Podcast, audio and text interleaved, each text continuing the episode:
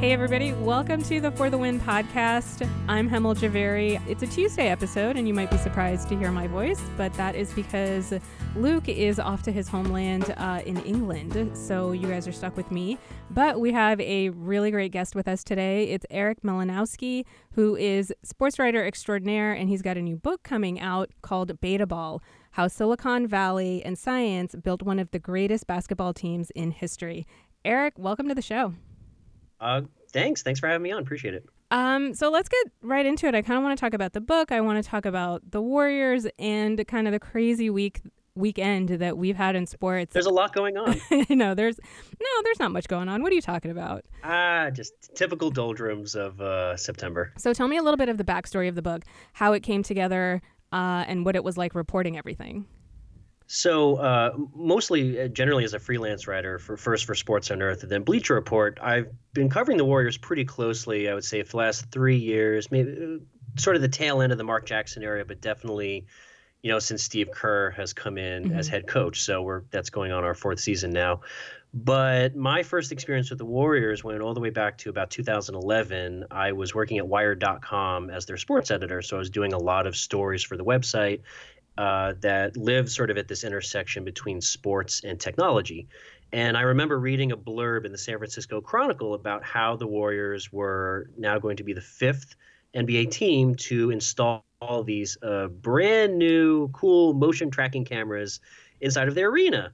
And the idea was that this was possibly going to turn the franchise around and we're going to be able to analyze basketball like we've never known before and and all these things and, and the first four teams that had adopted what we now know as SportVU were you know all based in Texas and they were all in Oklahoma City and they were all really good. These were teams that were at the forefront of analytics mm-hmm. at the the burgeoning tech movement and then there was the warriors you know who were but this is hard for us to remember i think because we have sort of short memories when it comes to this sort of thing but the warriors were absolutely terrible back in 2011 and they had just been bought by uh, a couple of a couple of people. One was a Hollywood producer named Peter Guber, and the other one was a longtime Silicon Valley entrepreneur and venture capitalist named Joe Lacob. Mm-hmm. So they had literally just been in ownership of the team just for about three or four months at that point, and they were already trying to install these new uh, technological ventures that were hopefully going to turn the franchise around. So I thought this sounds really interesting. Let me go check this out. So I actually went to Oracle Arena. It was the last day of the regular season, 2011,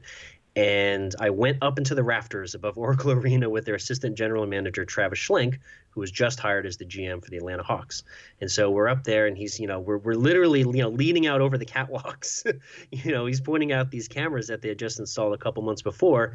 And so I wrote it up for Wired, and the whole tone of the story really was about how they really have nothing to lose. This is a franchise that is literally in the NBA's rock bottom, mm-hmm. and there's a chance. You know, they're they're going for it here. We've got some tech-minded, you know, new owners come in. They're going to invest the money. They're going to bring in the people, and maybe with a little bit of luck, with a little bit of good fortune, maybe they can turn this around. I never thought that they would, you know, go on to set all these records to win two championships in three years, but. I realized that I felt like I was in a position uniquely suited to write the story of how this franchise came, sort of almost came out of nowhere, but also look at it through a, lens of science in Silicon Valley and look at not just things like installing the motion tracking cameras before, you know, 80%, 85% of the NBA had, mm-hmm. but the behind the scenes stuff, you know, instilling, you know, a new sort of ethos in the organization where you know they run it like a startup. So you know everyone has a voice in the room and you never know where that next good decision is going to come from. You know things like investing in renovating office space so that you know to encourage collaboration and things like that. And, and this is all stuff that sounds really jargony and buzzwordy and like i think when we read about it like in terms of silicon valley like we tend to sort of roll our eyes a little bit. But this had real, actual, tangible effects on the improvement of the franchise and their rise over the last few years. So it's very much a book that looks at the basketball side, but I wanted to sort of intertangle that with the off-court stuff and how they were, you know, reorganizing reorganizing the front office and the coaching staff and things like that, so that all of these things work on a new and higher level. They all work in, in concert with each other and it's just a, a, new and sort of a better way to build a basketball team. So I think that's what the book sort of really gets at. Yeah, I mean, and it's really interesting because uh, this is not just about the talent on the court. Uh, it right. Is... and I don't want to take away from the talent right. on the court. That is still a very integral part of everything. Would you say that the Warriors gave the athletes on the court, like Steph Curry, the freedom to to kind of be better at what they are doing, right? Because it sounds like all of these little things have to work together. You have a front office that's encouraging innovation, um, that is running smoothly, that also takes a lot of pressure off athletes on the court to be able to do what it is that they're going to do best. Yeah, I think that's absolutely right. That's a really great point. Uh, sort of foundationally speaking, the mm-hmm. Warriors they try to turn this into a situation where you think about any sort of office uh, place that functions well is a place where employees feel that they can they can be themselves, that mm-hmm. they can uh, contribute to the workspace, you know, by their nature of their own strengths, and and that there are other people there that will make up for their weaknesses, mm-hmm. and they that's how they try to operate this sort of just within a sports and a business context. You know, when I talk to a lot of the Warriors, you know, over the course of the last few years, you'll hear quotes from them like you know, uh, it's great coming to work every day. You know, it's just a pleasure. It's so much fun this isn't how we're we're used to hearing athletes talk about you yeah. know playing playing a professional sports you never you don't often hear them talk about it like coming to the workplace but that's but that's really what it is i mean in some ways it's really just no different from anyone else going to a workplace and this idea that employees like to be valued like to have their opinions known mm-hmm. and like to feel that they're part of the team and so they've extended that not only on the court they try to extend that off the court as well. And so I think that's why everything kind of works really well together. Now, you said earlier that you thought Bob Myers was kind of the, the hidden star of the book. Uh, can you? Mm-hmm. Yeah, it was really funny. So we were talking about the day that I went up on the catwalks above Oracle Arena, April of 2011. That mm-hmm. was also the very that very same day. It was the last day of the regular season. That was when news leaked that the Warriors were hiring uh, a longtime sports agent, 15 years, you know, working under Arn Tellem, you know, one of the legends of sports agent industry. They were hiring a guy, a agent named Bob Myers, uh, who had no executive experience whatsoever. He didn't know anything about running a basketball team, and they were going to hire him as not only just as an assistant general manager, but they were, you know, in essence, it was an apprenticeship. That they mm-hmm. were going to groom him for that job under Larry Riley, who was the GM then, was the guy who you know gets credited for drafting Steph Curry uh, you know, Bob Myers was in that job for one year, and then they, you know, they moved uh, Larry Riley to another position. They installed uh, Bob as general manager, and you just look at, you know, it, it was that draft, you know, about a month mm-hmm. um, after Bob became the general manager. That was when they hired, you know, they, they got Harrison Barnes with the seventh pick. They got Draymond Green with the 35th pick, and you know, they had, you know, they were able to sign Andre Iguodala two years later to a free agent contract, and so you know, we, we, we look at a lot of the talent on the court, and obviously you've seen the growth of these players over time. Nobody thought a lot of these guys were going to become as good as they did. Yeah. But so much of that is not just on the drafting, but is be able to attract talent to the Warriors who could not attract any sort of free agents for all these years. And a lot of that talent and all of that credit really just just to go to Bob. And he's so he's so soft spoken, and it's just like this organization where everybody wants to pass the credit on to somebody else. But I would say more times than not, the person that the other people are always want to pass the credit to is Bob Myers. Mm-hmm and you know he's he's twice now he's won NBA Executive of the Year awards. You, you just look at the accomplishments they've had over these years. It's undeniable that he has been such a key part of this, and I still feel like to a certain extent, there's a lot of sort of general mainstream sports fans that don't really know who Bob is. You yeah. know, not in sort of the sense that you know we thought about those old you know Lakers and Celtics teams of great. You know, if they if the Warriors go on to win a few more championships, or at least two or three more, perhaps over the next few years, you're going to talk bob myers is going to be in that pantheon of executives that you know created teams that sort of changed the way the game is played. So i feel like if anything like his star is still very much rising. Mm-hmm. and it was just something that almost just came about naturally. As i was writing the book it was like all these tangents all these little directions all these arrows just ended up pointing at bob you know in one way or another. So i feel like that could be another thing people come away is that you know this is a guy that you know when he was first hired people thought what are they doing? You're going to hire a sports agent as your assistant GM and he's going to take over the team. I mean, honestly, it just could not have worked out any better. And I think Bob is a really integral reason why. Yeah, you hear a lot of people will obviously talk about Steve Kerr, Draymond Green, and Steph Curry, but it's very, you know, GMs generally don't get a lot of headlines and they shouldn't really be generating headlines. Yeah, not really. Yeah, so that is a very, um, that's a really good insight and tidbit from the book. What about the Warriors culture? Uh, it seems that, especially since you know we've been so politically up and down, however you want to describe the current climate in the U.S., uh, divisive I think is probably the most diplomatic term I can use right now. Um, what about the Warriors culture? Do you think that it's do you think that that was established well before things uh, became so tense politically? It seems like they had a very open culture. Yeah, this is um, you know, I will, you know, it's like uh, Joe Lacob, uh, like a lot of other sports owners, I think is is is quietly conservative. Mm-hmm. He's not. He doesn't sort of wear that on his sleeve. I, I think his um, I, I, you know I, I think we've discerned this from like Instagram photos from his children or from him, but I believe his dogs are named after characters in Atlas Shrugged. oh know? wow, okay. I don't know if like one of them is named John Galt, but there's there, there's definitely some like you know uh, libertarian leanings and references. Right, yeah. And if you and I think if you look and dig deep enough, you're going to find those, and I and I think sort of unsurprisingly, you mm-hmm. know what I mean. Um, but I think in some ways, like to his credit, like maybe sort of the smartest thing he's done is is just kind of keep quiet about a lot of this stuff because they don't. I feel like when it comes to his team and, and the organization, the franchise that he runs, it would it would sort of be a net negative for mm-hmm. him to insert himself. And and that was one of the mistakes that he personally really made the first two years of his ownership was he was very much you know he was sort of out in front and center and it really rubbed a lot of the fans the wrong way and it kind of backfired in a lot of ways you know one of the real turning points of the book is when he uh, tried you know, it was the night of chris mullin's uh, you know the retirement of his jersey and you know this came a week after they had just traded Monta Ellis to Milwaukee, brought in you know an injured Andrew Bogut who wasn't going to be playing for months mm-hmm. because he you know, really couldn't walk at that point, and uh, and it was and it was just a complete and utter debacle. You know, you've got you know f- members of the Minnesota Timberwolves are laughing on the sidelines during halftime. You know, watching Joe Lacob just get absolutely pummeled by the fans, and so he he took a lot away from that, and he took a step back. But at the same time, he hasn't. Um, you know, he he's allowed his players and his coaching staff to express themselves. I mean, you look at the way, and this even happened before Steve Kerr. You know, Mark Jackson was very vocal. He was, you know, was very very open about his faith and things like that. You know, the organization didn't come down on him for a lot of that stuff. And you look at Steve Kerr and the way that he's, you know, become sort of a, a focal point for a lot of the stuff. And you know, he gets up on the dais, you know, before any sort of game last season, and he feels completely comfortable. He knows there's not going to be any sort of internal backlash from him talking about, you know, non-sports things. You know, so he doesn't force his the people in his organization to stick to sports. It, it, it not to be cynical, but it works to his benefit. You know, it's it's a it's a smart uh, tactic for him not to not not to you know lay down the hammer as far as that stuff goes, yeah. but but this has become this has become sort of part and parcel with who the Warriors are. It's become part of their identity. Uh, it's it's worked out for them. It, it's smart of them and, and to be so progressive and to, to be sort of you know on the right side of history as it were. And mm-hmm. so um, it's it's it's easily it's a mistake that you think you see a lot of other franchises and organizations make, and the Warriors are not going to fall into that same sort of trap. Not to call out Tom Brady, but he's kind of the the biggest example is that he decided not to take a stand one way or the other, and he's trying to have both ways, basically. Yeah, he he tried to have it both ways. It it definitely has not really worked in his favor.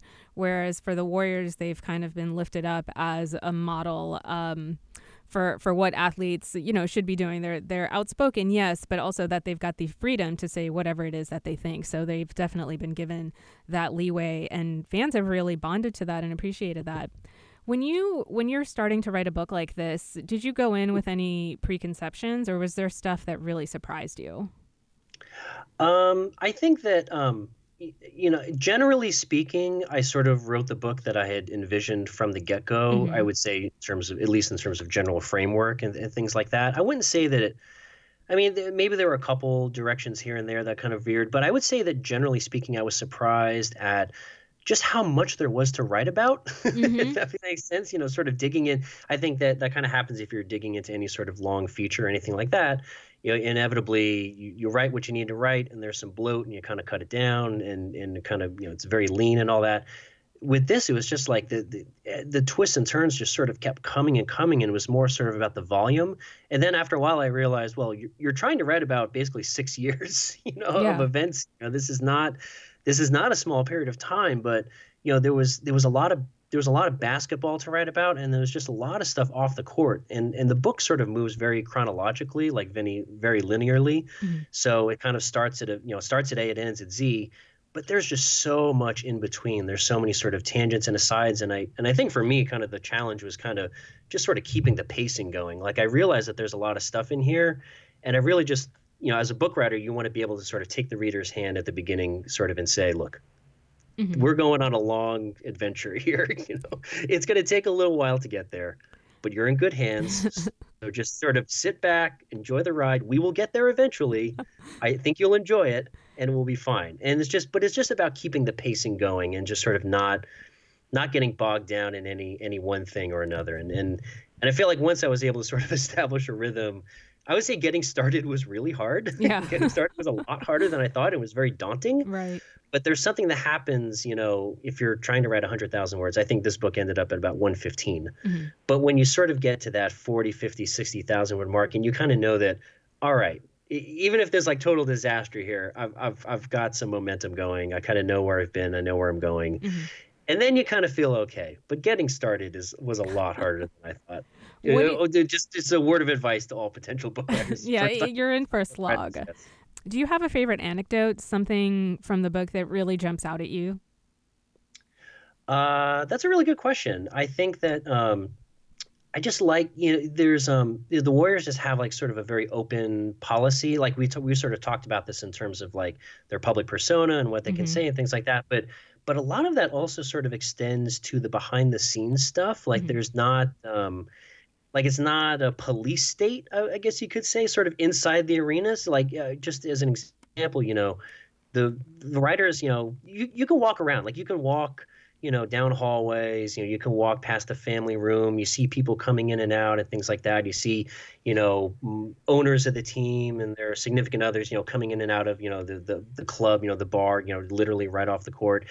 And so just being able to pepper the book with the, this color and these details, like you know, after I think it was after the 2015 uh, conference finals against Houston, just being able to, you know, I'm walking down on my way to the press conference room and I see Del Curry, Mhm. you know, walking out of the family room. You know, first he's holding Riley Curry by the hand and then he picks her up and kisses her on the cheek and gives her a hug and she hugs him back. And it's just like, just be, being able to to be in a position where you can sort of see these things that no one else sees.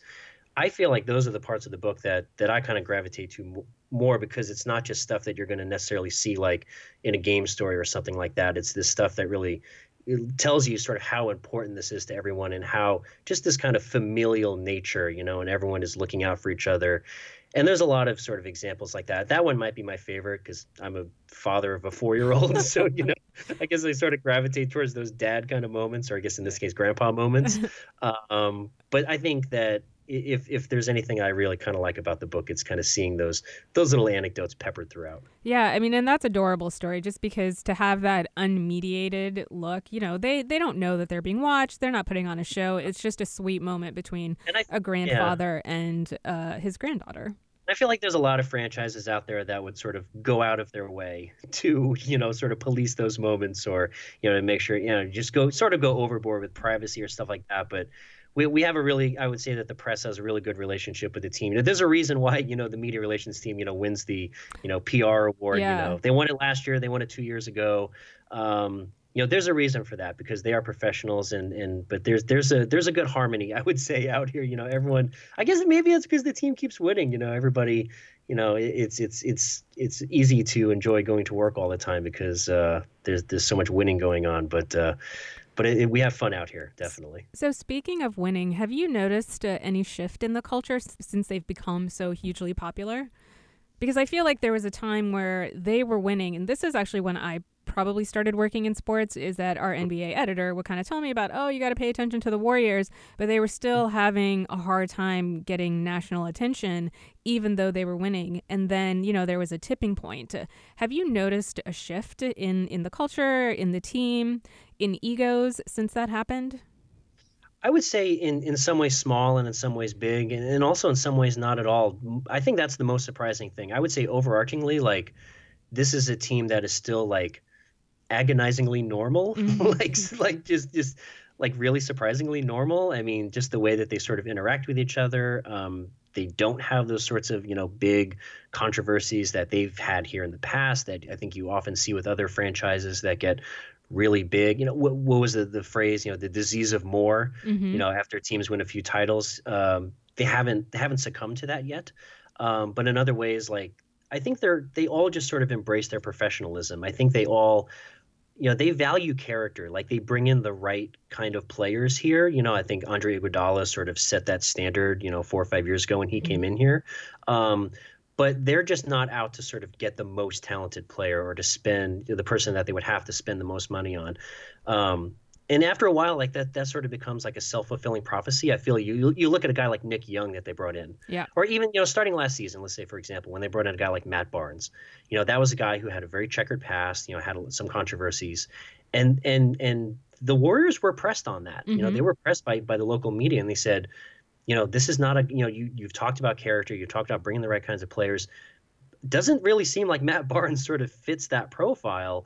What are you thinking here? And after a while, it becomes a case where they feel like they can bring in guys and not not rehabilitate them, but sort of bring out the best in them right. in a way. And I think you know there were no problems with Matt Barnes, you know, once he came on the team.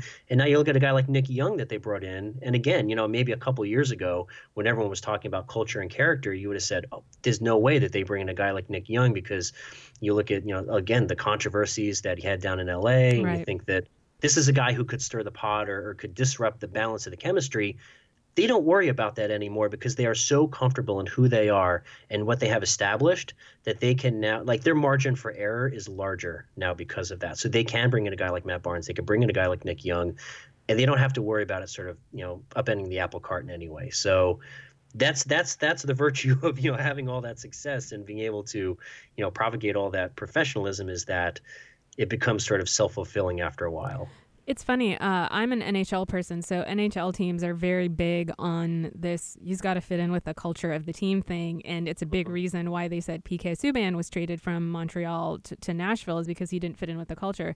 But the culture means well. Yeah, and that's for Nashville. for Nashville, yeah, it's worked out great for them.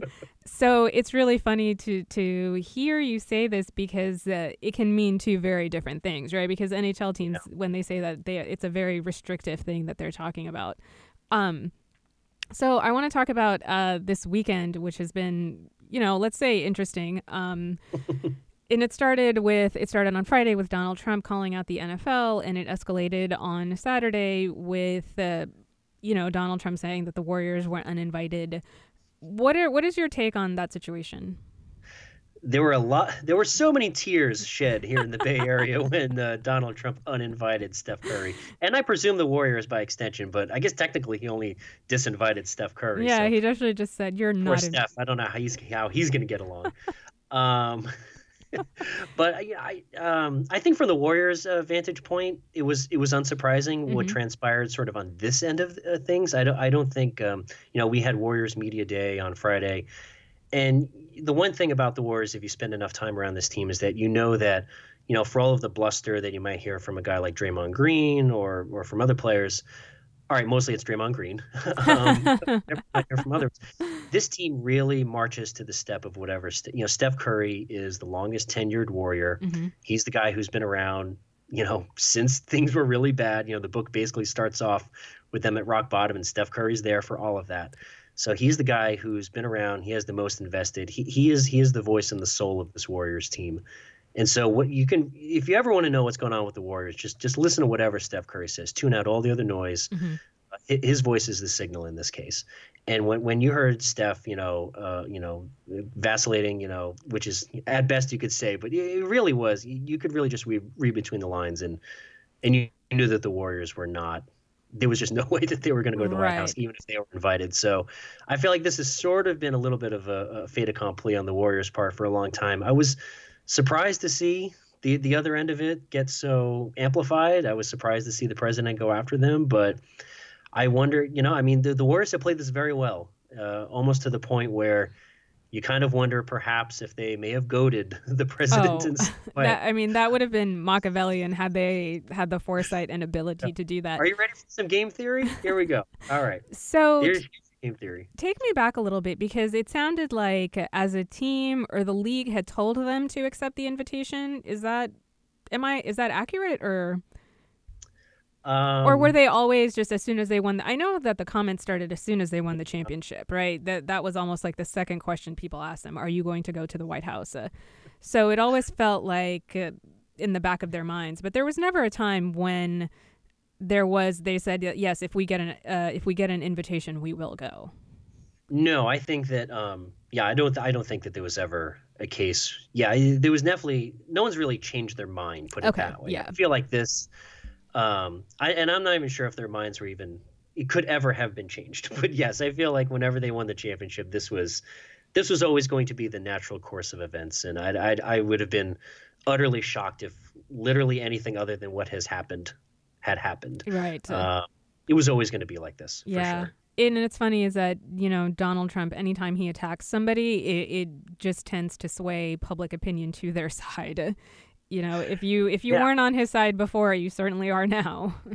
Yeah, and and again, you know, this is this has all worked very much to the Warriors' benefit, and and and, and in some ways, I would say that sort of going through last season was kind of a nice trial run, Mhm. um, and and and I think they took a lot of their a lot of the tone was set by what Steve Kerr had said, you know, even just you know even in October, I would say, you know, before before the election had actually happened, but even especially once the election did happen and Steve was so open about it, and then Yeah. obviously you've seen other coaches like Gregg Popovich uh, get Mhm. into it, but um, yeah, the Warriors are very comfortable. They, they know who they are. They, they know what they want to say, and, and also they know the power and the influence that they wield. And um, there's something nice about you know seeing a team that that understands all of that and is you know willing to sort of uh, use that for the public good. Yeah, they have become, even if you are not a fan of the NBA or you're not a fan of sports, I feel like their political persona has kind of amplified them past just, well, these are NBA players, right? I think that especially. Uh, if interested in these issues that are happening, I've heard people outside of sports talk about Steph Curry and Steve Kerr and use them as uh, examples of, of what they should be doing. So, in a weird branding way, it's elevated them past just, well, this is an NBA player versus this is somebody who has some really insightful things to say about uh, what's happening in our current political climate. Yeah, and I'll say that in terms of the book, there's there's actually not a lot of politics in the Mhm. book. Um, but I think if there's there's a takeaway that we could apply to current events, you, you do sort of see how their character has sort of evolved over time, and, and not to say that they've you know done 180s on any of this stuff, but if you're curious to sort of know like you know how do you get from from from from a team and from a collection of players that no one's paying attention of to you know this you know very progressive kind of you know woke attitudes and things like that Yeah. you can sort of see that evolution over time. You see that you see the challenges that they went through. You see how they became comfortable in their own skin. You see you know you i get in you know a lot of these chapters sort of double as player profiles you know so you mm-hmm. get you, you you get your steph curry profile you get your draymond you get your klay thompson profile and you kind of learn the backstory on a lot of these guys and it sort of gives it the proper context for for kind of what we're seeing today you kind of see where the seeds for all of those things were planted initially Yeah, it's not something like they just snapped their fingers and woke up. no But, no no Yeah. it's been a long road for a lot of them Yeah. for sure So, uh, final question for you: What's next? What's next for the Warriors? Everybody's got them. The season hasn't even started, and they're already going to win the championship.